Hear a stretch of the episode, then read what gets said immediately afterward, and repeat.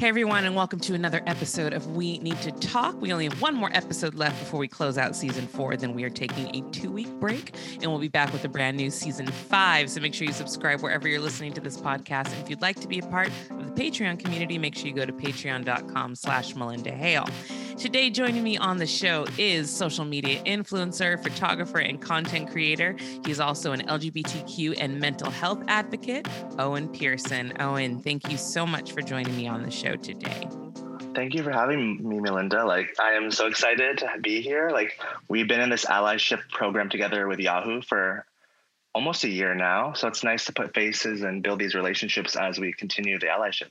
Absolutely. And I, every time you've spoken uh, in allyship group, I've always appreciated what you've had to say. And just in the last few months, um, in some of the statements you've made on social media, I was like, I have to have him on the show and, and have a conversation with him because just your heart your spirit and what you stand for um, is so important right now. So I kind of want to uh, go back because there's so many layers to what you yeah. do and and how you use your mm-hmm. influence. Mm-hmm. And I know you uh, matriculated from the East Coast to the West Coast to become a full time influencer. So for you, why was yes. that the right decision in terms of moving? And was there a particular moment in your life that kind of pushed you in that direction? Well, it's I really appreciate you giving me this space first off, because you know you are a black woman, I'm an Asian gay man, and we come from different backgrounds, right? Yeah. And I've always known, especially being a Hapa, half my mom's Japanese, my dad is white, that I grew up my whole life with these different dichotomies of how I saw myself and how. I was mm-hmm. raised. You know, because my parents, I was their firstborn son of three boys. They were missionaries before they were married. Um, they worked really hard in the church that they grew up in to build a life that they thought was the best life for God and the world that they wanted to see for their future and for their kids. And I was their firstborn son that brought them that hope and that love. And as a baby, you don't expect anything. You don't do anything. You just poop, you eat, you sleep, and you you you get loved. You you, you receive love your whole life, right? Yeah. And then when you at one point in your life, you realize that no, I have to I have a responsibility on this earth to give back. And I was given that responsibility from a very young age. Mm. I became quickly quickly became one of the main faces in my church, if you will. I was an influencer in my church before an influencer was a thing in social media. I like to tell it like that. I you know, I was that. always just I was always against the grain. I, am left-handed, and in Japanese culture, being left-handed is seen as like really bad because, especially for women, if you were left-handed in the in the back in the day, you weren't allowed to get married. Wow. Um, really intense, really intense cultural things where they saw left-handed people as less than and then from a young age as well i i knew i was always different. I always had same-sex attraction. I always saw boys as something i wanted to connect to like on a more intimate level. But then i was told from my parents and my church that homophobia uh, homosexuality is wrong and you know homophobia is the way of life. And our church's foundation was based on men and women. So i grew up from a very young age very christian roots very roots based in a church that really saw the beauty in creating a family centered on god and centered on bringing about what Jesus's mission was and bringing about what Adam and Eve couldn't do, just very rooted in this religious sect of bigger purpose. And I, I took on that role so seriously as a kid. Mm. Um, I homeschooled myself when I was 16 years old in high school because I was severely bullied for being Asian, severely bullied for being gay when I didn't even come out yet. I was just in the closet, but people could probably tell because of my mannerisms or something that I wasn't sure of. And I homeschooled myself, and from that moment, that was my big moment because from there, I got more. I got pushed by God and the universe and my friends and family to be more of a youth minister in my church. I had more free time, so what I did was I took on the role of youth pastor very quickly. Um, and as I got into that role, more and more of my friends my age and older started leaving the church. Um, I, I, I, just listened to your podcast episode earlier today with Sarah Jakes, Sarah Jakes Roberts, and everything she said is honestly how I feel. Mm. She is really an embodiment of what my spirit I wish I was, and that sometimes I'm trying to be because I am one of those hurt people she talked about. I have been so hurt my whole life. You know, I've had to live this standard of life without ever having my voice heard. Yeah. And now my voice is being heard because so many of my Asian American brothers and sisters are getting killed. Something that you are too familiar with in your in your life. Yeah. And it's really yeah. it's really hard to be in this space now where I feel finally heard, but it's not even my voice. It's like the voice of millions of people that need that have never felt heard. Yeah. And you know, I'm a very I'm a very private person in many ways. Like I grew up very much focused on quality time and one-on-one relationships back home, where I had to develop relationships with these these kids in the church that were focused on finding faith, discovering if God is something they wanted. But ultimately, how do we do that with people we don't know, or how do we do that with people that we're trying to get to know? And, and I built youth group programs focused on character development, focused on bonding as friendships. And there were many moments where these kids, you know, they didn't have enough food for things or they didn't have enough time to do things as their extracurricular activities at school or there were just moments where their parents were so busy with church work that they couldn't even go to youth group unless I physically drove to them, picked them up, brought them to youth group, and then brought brought them back home afterwards too. And I'm balancing a full time job. I'm balancing a full time college. I'm balancing all my own personal life. But my heart was focused on these kids because when I was a kid, no one did that for me at least in the moments that I needed. I had older brothers and sisters that helped me, but I could never speak up about being gay. I couldn't speak up about my depression or anxiety. I just was holding on to way too much. And that built up to my point of moving to LA, where the year before I lost two of my best friends, one to overdose and one to a car accident, and they were the same age as me. Mm. And that changed my whole life because I was like, why did why are they not here? Why do I get to live when I don't even want to live? Right. Why did why are they gone and I'm still here? And that made me push myself to go to LA because I saw opportunity there. I saw photography there. I saw something different for me. And I had no job lined up. I just drove cross country and made my way over there. And I'm actually doing a series right now on my page called Author of My Own Story, because that's mm-hmm. been my mm-hmm. slogan for my whole life, my mantra. And I'm doing a once a week thing every Friday where I share, because I'm, I'm very much a documented person. Like I've shared every moment of my life. I'm very vulnerable on my page. Yeah. I've shared all of it on social media. Like I don't hide anything. I share the good, the bad, the ugly, the cute, the stupid, whatever it is, I share because like I'm a very in the moment person and I yeah. inherited that I inherited that from my parents because that's what they are too. They've sacrificed so much to build their life, even though I don't agree with certain things. I can respect their um, their integrity and who they are. Mm-hmm. So right now, I'm doing this series where I'm going back, literally just resharing my posts and content, but in an organized way. So when people have time or space to know who I am versus just this famous quote unquote influencer or this person who's killing it in the field. It's like, no, but I have a past too, just like you. Yeah. And these are the moments that got me to this point. If you want, if you want, if you want to, if you want to look at it, please do. I'm putting it in an organized format for people to understand who I am. And what I love about your entire story and the fact that you are vulnerable is so that people feel that you're relatable because you know when you see a lot of influencers that have hundreds and thousands of followers they have the blue checks or whatever people will naturally think well there's probably nothing about them that i can relate to so the fact that you're opening up yourself to people sharing your story it's going to probably save lives owen i'm going to be honest with you it probably mm-hmm. will but it, it gives you this sense of humanity you know that you're not a, a celebrity you know on social media you're a human right. and you've had real human moments and i think that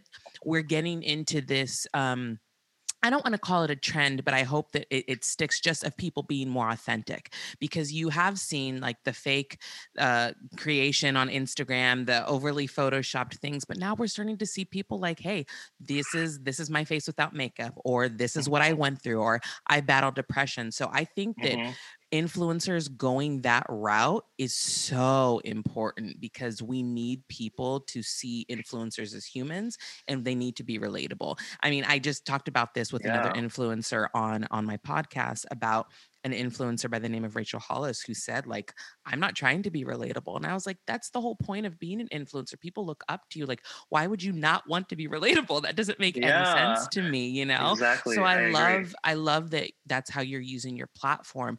So in terms of being an influencer and with all of the uh, mm-hmm. uh, issues that we've seen, you know, with racial injustice, with LGBTQ mm-hmm. rights, women's rights, you know, like the list goes on. It does, know, I've does. always, I've always used my voice to to put a spotlight on those issues, and I think that that's what's propelled me forward. But at what point do you think that people just have a responsibility to have to talk about those things when you get to a certain level of mm. influence? Mm no, I appreciate your words of wisdom and encouragement. Like that means so much to me because of course. I, I always tell people also, and I, I, tell myself this all the time, like I'm not trying to become an influencer or a celebrity, but that's what everyone in the world kind of wants. Like when you go to schools now, kids are like, I want to be a YouTuber influencer versus like, I want to be a teacher or a doctor. Like yeah. when did that shift, when did that shift change? That means there's, yeah. there's a level of importance and integrity that has shifted in how we absorb content, how we absorb um, personal growth and self-worth. Yeah. And I got my degree in psychology and education. Like I, I did that for my own my own personal life. So when I hear th- these kind of questions, I really go deeper into the mindset of who we are as individuals and what are we seeking in this short life or this long life, however we see it. Mm-hmm. And one of my own personal goals is I really don't want people to want to be celebrities anymore or see that as important. Like yesterday was like the Grammys or Oscars, right? I don't even know. I didn't watch it. Like I don't have that mindset or time to like invest in other people's successes. Like I'm happy for them. And like there were so many big moments for the AAPI community yesterday and yeah. the Black Lives Matter movement and just things yeah. that are important. But we can't put people on pedestals that are doing the, that work and see ourselves as not a part of that story and narrative. Right. We are just as important as those people getting rewards and acclamations and all these amazing, amazing accomplishments of the hard work that they've been doing. But we need to do the work ourselves. And I've seen that for myself the moment I spoke up after I did a clubhouse meeting with Eric Toda, the global marketing director of Facebook and Instagram. He invited me to that. And then he pushed Instagram's team, their whole team, to use my video of me speaking up in their AAP guide to stop Asian hate. And if you look through that guide on Instagram, I'm one of the only faces there visible faces. Everything else is a graphic or a quote or a resource. There's maybe mm. one. There's one other face, my friend YK, but I'm one of the main faces, and I'm number three. And when you put a face to something that says "Stop Asian Hate," you're gonna get hate. You're gonna get everyone who doesn't believe in that phrase, doesn't think it's right, or the people that actually are part of white supremacy and the problem in this world and this nation and i got the brute force of that i really did and it was very emotional as, as an individual human being it hurt me to levels i didn't even know i mm. had hurt.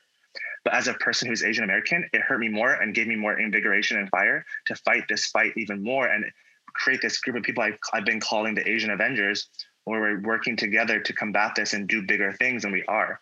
And now I have a whole team of people that support me and I support them. And I've been seeing the work since I moved to Hawaii of the healing. Like mm-hmm. I thought in the past, like I had to get rid of my church background and my youth pastorship, but that's a part of me and it'll never get, it'll never be gone. It's always who I've been. Yeah. But I kind of hid, I hid that part of me as an influencer because I thought those two couldn't connect. But I've been meeting so many people here. I'm from Virginia, and the, the Virginia slogan is "Virginia is for lovers." Mm. And since I've been here, I've been connecting with other people that have a connection, a deep connection to Virginia, and we've never met before or talked before. But we meet here, and we talk, we talk and share our stories, and it's so beautiful. It's so humbling that we can find ourselves in Hawaii, bond over something that is so small in many ways, but for us, it means so much. Yeah. And it's so beautiful. That's amazing. You know, when you see influencers now posting mm-hmm. about, you know, these issues, do you feel that it's coming from an authentic place or do you still think we're seeing a lot of performative advocacy? Mm. Well, as someone who's been accused of it and has to and had to reflect on that word and what that means, mm-hmm. I always try not to see people from a place of judgment and shame or um, resentment or comparison mm-hmm. because I've I felt all those things in my platform and in my upbringing as a closeted gay kid. Um, and I I really truly like to believe in the good in all people. So I yeah. think for the most part, everyone is just trying their best. They're you don't know where they're absorbing their content. You don't we don't know their backgrounds of what they've been through. And if they're sharing something, it's utilizing their platforms. It's utilizing their voices to at least start a narrative in someone's life. Mm-hmm. hopefully, at least in their own like as much as they're doing online, I'm sure offline is a lot more going on. And God and the universe really works. Once you speak up, once you put in the work, you are out there and now like your mission is more visible to the universe and the energies working around and you're going to get challenged in ways that you never thought possible yeah, or never thought yeah. you could you thought you could handle but now that you've spoken up even if it's just a, a sharing a story even if it's just having one conversation or standing up for one moment in your life it's going to create a chain reaction. And I like to believe in that versus thinking, oh, that person's being performative because they haven't spoken up in months. But we don't know what else they've been doing. You know, we really don't. So why are we putting them on this pedestal again? Right. Why are we giving them? Why are we giving them them so much power when right. we're all just vulnerable, vulnerable human beings trying to figure it out? That's a great point. I, I that is a very good point, and I do think people are trying to do their best, but also I know people feel kind of at a loss of what to do because mm. there are so many things happening. So yes. my advice for people and i would love to know what your advice would be too for people that are starting out it's like you don't you can just start by being honest saying that you don't know what to do but you want to figure out how mm-hmm. to speak out so what would you suggest to an influencer that maybe their niche is something that's completely has nothing to do with social justice but they want to right. speak out like how would you suggest that they start well, I love that advice. And I think as influencers, one of the things I've noticed the most is it, we feel like it's us against the world. Like mm. we don't really we don't really have coworkers. We don't have an HR team to talk to when things go wrong with we have ourselves. Or, we have ourselves, yeah. And it, it, really creates this mindset of us against the world and all or nothing, and just really unhealthy narratives in our own head of what our worth is and how we seek support. So I think the main thing I would say is seek support. Like lean on your other influencer friends, and you'll be so surprised the moment you share how much they're going to share too. Mm. And you can create this environment and create a better, safer space for your niche market or your people that before wasn't there. And you could actually make a wave of a difference for the people that are also feeling just like you are. And hopefully, you know, like you've been doing so much more advocacy than I have, right? Like that's a comparison that's very valid. Like I've just recently stepped into the advocacy space. I've been focused on mental health and LGBTQIA, which is advocacy in its own right. Mm-hmm. But you've been putting in the work of information, research, having a podcast, giving yourself up to this place that can really drain you. Yeah. So I also encourage people to look to people like you who have been doing the work so you can get an education, you can learn.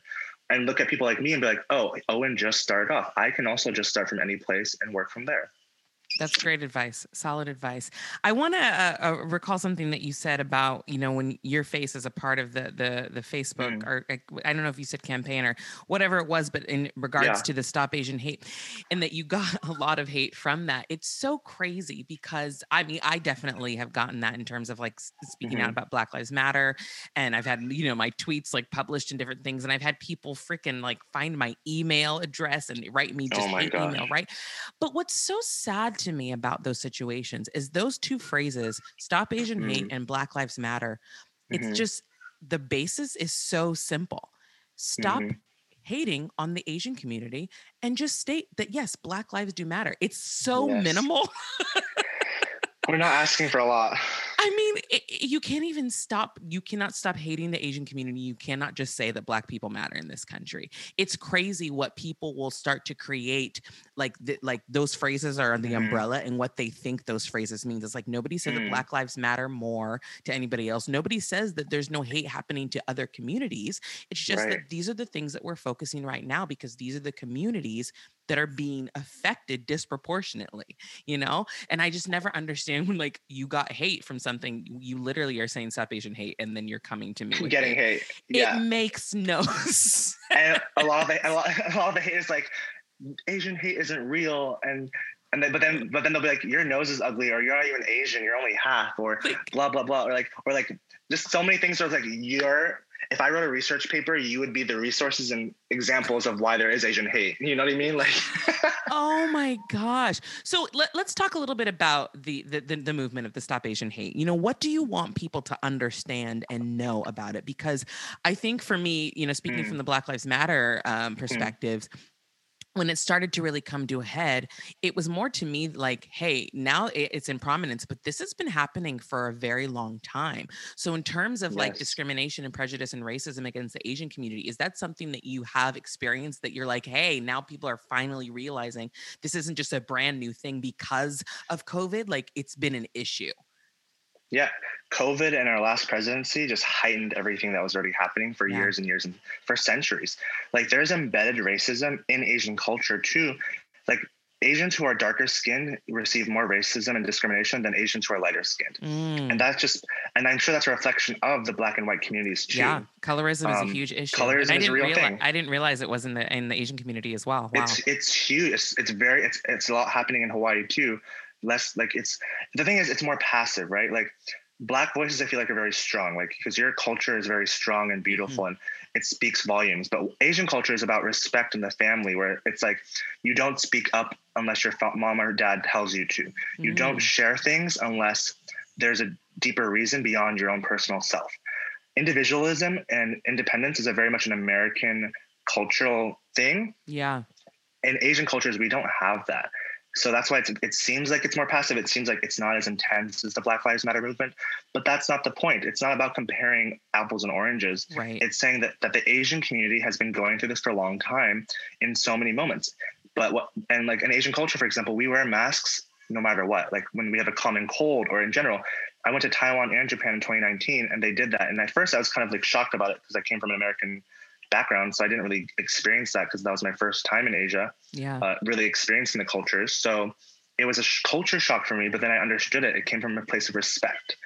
But then when COVID hit early in China and Japan and all over the, the world, specifically in Asia, that's when you started seeing the racial slurs and the comments happening. And people were blaming people from Asia. And I was on a speaking uh, engagement for a travel expo in downtown LA. And a lot of the people that I was working with, they're from uh, China and Taiwan. And they were telling me all the fears they had of their families and the worries they had in January. And in my head, I'm like, oh, I'm so, I feel so bad. Like it's so scary. And then when it hit in March, I was like, oh my gosh, like people are blaming them. People are blaming them, but they're actually going through the same fears and mentalities too. Wow. But they're being blamed. We're being scapegoated because it so it's happened to happen here, and the news shared their narrative of what they believe to be true mm-hmm. versus actually what is happening behind the scenes, and making it look like the Asian community is to blame. And that's when I think all the attacks started happening, and you know the, the passive aggressive comments that I've always got. Like I've been called chink. I've been called. I've, mm-hmm. people at base like people at school in my middle school, high school would give me dental floss and be like, "Here's your sunglasses for your eyes," you know, like all the time. Yeah. Oh my gosh. Just little, and then you know, I, I, was a tall kid, so I was always like the caboose of the line for school. People like be like, "Look out for Godzilla!" Like you know, just you know, it's like those comments they they hurt you. They make Absolutely. they make you who you are. And, the, and yeah, they stay was, with you for forever. That's you. the thing. I yeah. can think of things that were said to me fourth grade, fifth grade, 10th mm-hmm. grade, college that I still yeah. like are triggered by and get triggers, right? By. Yep. Absolutely. Triggers, triggers and trauma. And it's like where children are supposed to be, children are pure and they really just absorb whatever the, the world gives them. So yeah. for kids to say this to other kids, it's coming from a place of hurt and pain from their parents or their environments that have taught and accepted this narrative that has continued on for so long. Yeah. You know, we've talked a little bit about um, Christianity and, and our mm-hmm. faith and beliefs. And, you know, I've always pretty much grown it up in a pretty progressive and, and liberal Christian household. And I've been very grateful for that. Yeah. I mean, my, my dad was never much a church person, but my mom is the one that took us to church. But, you know, mm-hmm. I was always surrounded by LGBTQ community. Um, there was always women preaching in my church. Like I was never aware of mm. the, the, the hypocrisy and the contradictions until I went to a Christian college.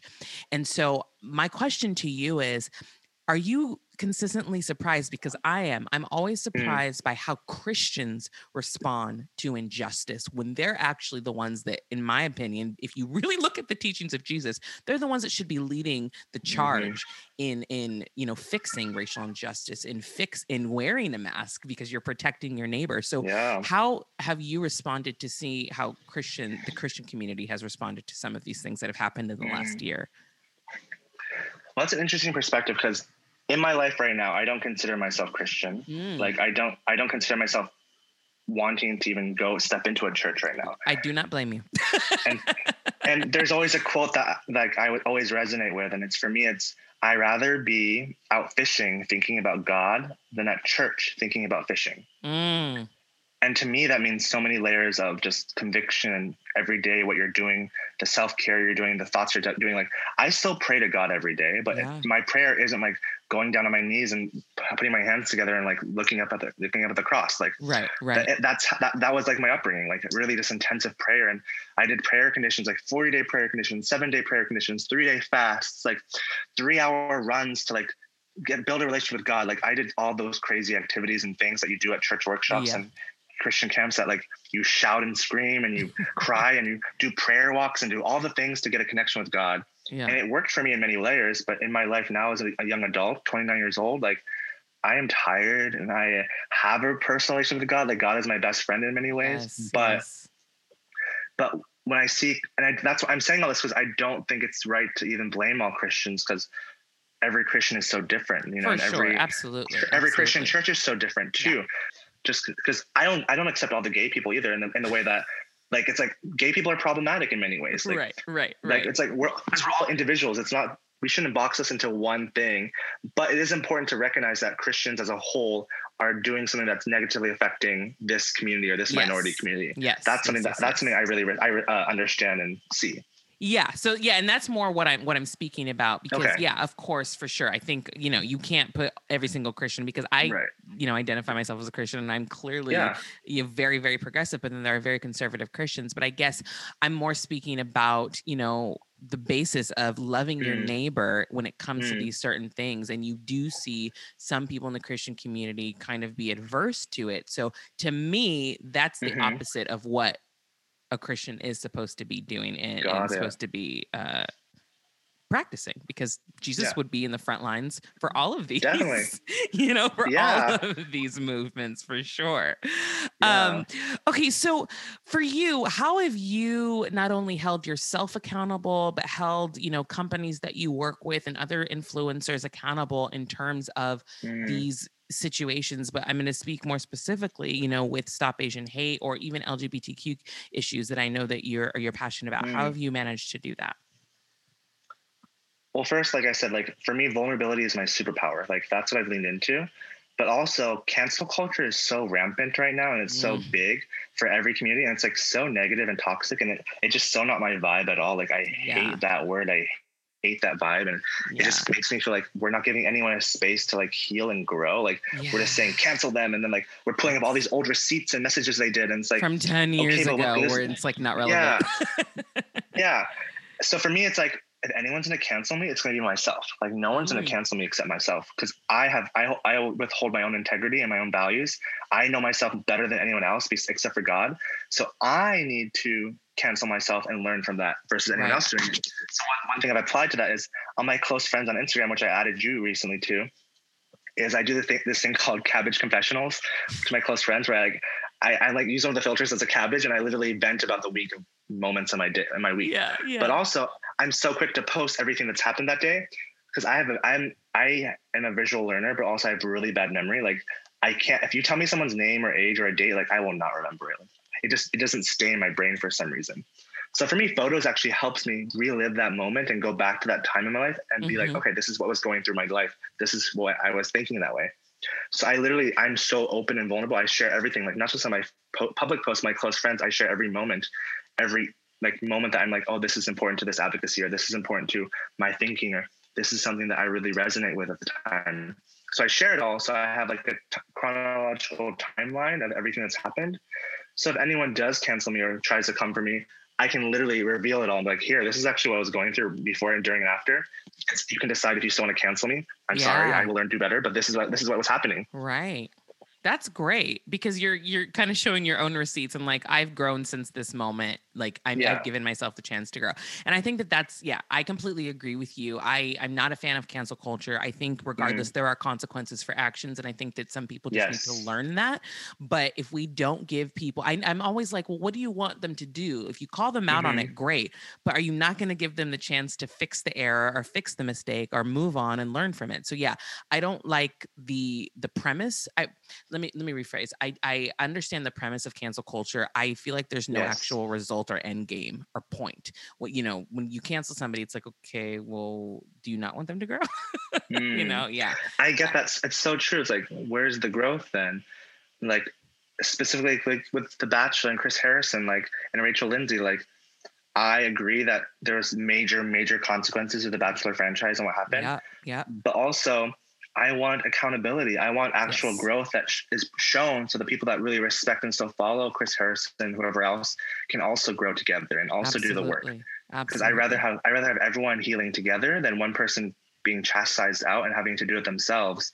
And that's not the point of the communities we're building. That's not the point of this world we're trying to create. right. If we really believe in God and love and all these values that we've inherited as younger people and younger generations, and why aren't we showing that to the people that are hurting and suffering? Yeah.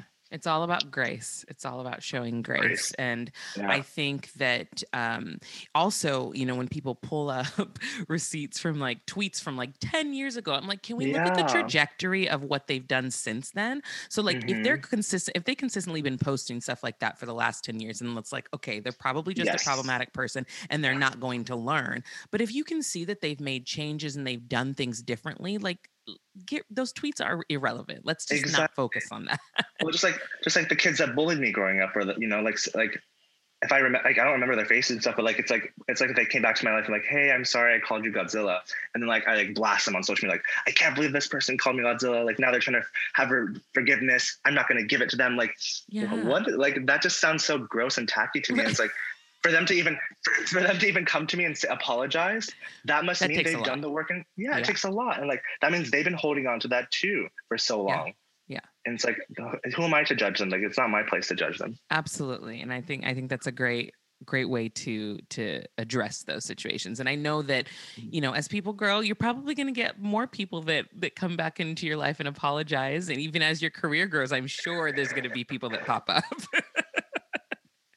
oh, we, we'll need a whole other podcast episode of past traumas popping up because let me tell you, it's a, it's a lot my therapist is working double time for me. uh, oh well, I'm glad that, that you are um, in, in, therapy, and that's another thing that you're actually very passionate about is talking about yes. mental health. And I'm very grateful that that conversation is is more comfortable for people now because mm-hmm. you know we're so quick to think that if we're having issues or we're upset or we're anxious that there's something wrong with us and it's like it's a yeah. normal human thing to have those type of feelings so how have you eh, on your platform really encouraged people to be, feel comfortable talking about mental health or even going to therapy and getting help like what right. kind of resources or what kind of messaging do you send out in terms of mental health no totally like mental health is literally my that's my main focus like no matter what happens in my life what moves in and out of my life, the people, the lives, like mental health will always be my top priority. Mm. And because for me, that's what saved my life and given me grace and love and hope for myself. Um, I, you know, I, I, I have depression, I have anxiety.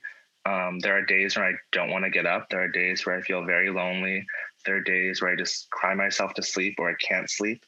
And it's, it sucks to, to say that out loud, but I'm really strong and confident in who I am and I've surrounded myself and I do self work but I share those things because I'm human and I've had moments of weakness that vulnerability wasn't a strength for me and vulnerability was what made me feel like less than and not worthy but i would mm-hmm. re- i would always reach out for help and that's something that the asian community doesn't experience either is mm-hmm. knowing how to reach out for help there's a lot of studies and research that say um, asian therapists are usually pushed and black therapists too and all Black, Indigenous people of color therapists are pushed or asked to lean into anyone that's the same minority as them and like give them more support. Because for any minority to even do the first step of getting a therapist and going to that space to talk about it is a big push, and Absolutely. it's not common, especially in Asian cultures. Like you don't pay money to talk about your feelings. Like that's like that's seen as like the devil. Like it's the devil's work. Therapy is not important. It's not seen as valuable. Yeah, and I know for I, for yeah. the Black community, it's yeah. a, uh, you know therapy is is a big kind of taboo issue because oh. I don't want to uh, overgeneralize, but a lot of mm-hmm. black communities like, oh well, you, you, don't need a therapist. you'd have Jesus. You know, you mm. just you just need to pray. You just need to pray to God about it. And it's like, well, you know, I can have Jesus and therapist too. Yes, well, that's it's very similar to the Asian community too. Very much because yeah. a lot of Asian communities are very religious, so it's yeah. very similar actually. Yeah. Yeah. Yeah. So yeah. I'm actually like, and that's the thing is, I as a kid I had best friends that supported me and then as a young adult, I went to therapy. I studied psychology to understand myself. And then as an influencer, um, I started working with nonprofits like the Trevor Project, like GLAAD, like It Gets Better, like the Human Rights Campaign, all these uh, queer-based nonprofits and brands that gave me a space and a platform to be a voice for others. And mm-hmm. in doing that, it gave me healing and grace.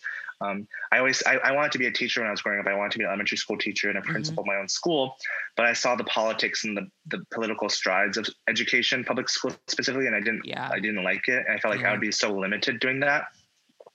So for me, I always tell people like teaching when you teach people, you learn more than when you are learning. So it's important to be in both those positions in your in your whole life, whatever position yeah. you're doing. So because of my influencer platform, it's helped me connect more with now mental health organizations I'm working with closely. Um, I did a campaign earlier this year called Be Vocal, Speak Up, and they do a lot of mental health advocacies and creating resources for that.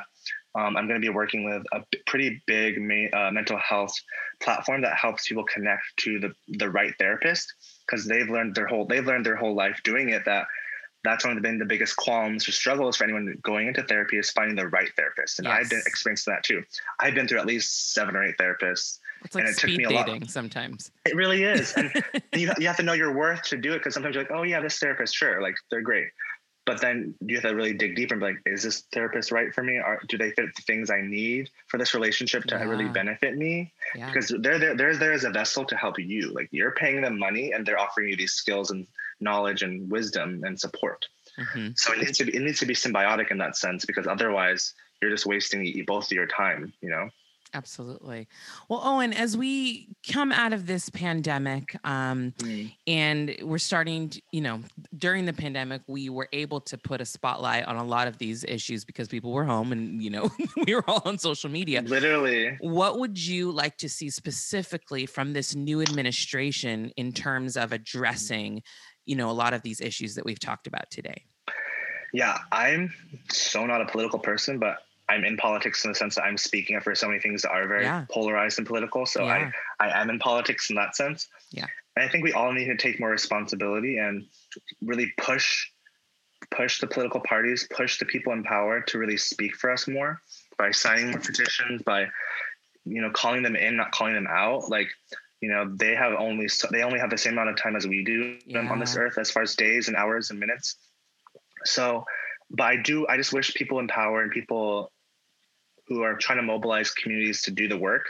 I just hope that we can all like really lean into each other more and figure out actual stepping stones to get to a place of healing and actual advocacy to help minority communities feel included and have equality. Yeah. And I, I don't really know to, to be honest, I don't really know. Like this has always been something I've been thinking about, but I still don't know the answers at all. It's there's it's hard. It's hard to figure it out. Yeah. But I love the phrase call them in and don't call them out because mm-hmm. if people feel threatened in any way that it's not going to the way to get them in your corner and get them to listen yeah. so i think that that is a huge a huge takeaway mm. that you just said call Thank them you. in and, and, don't call yeah. them out I love that. That's I've been I've been trying, trying my best. There's many moments I want to call them out. Many moments. oh, for sure, for sure. but you got to take a step back. I get it. I totally get it.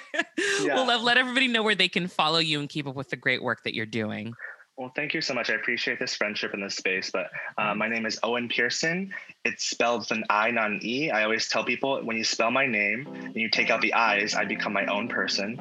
So you can that. find me on on any platform Owen Pierson, and I would love to, you know, keep building community, keep building keep building relationships that are focused on the greater good. So thank you so much for your time. Of course. Thank you so much. It was wonderful chatting with you. Make sure you follow him because he really does have incredible content and he always shares his heart on social media. And I, I've been blessed to just to have him come into my life through social media and through Yahoo. So thank you, listeners, it. and make sure you subscribe to We Need to Talk, and we'll talk to you again real soon. Bye.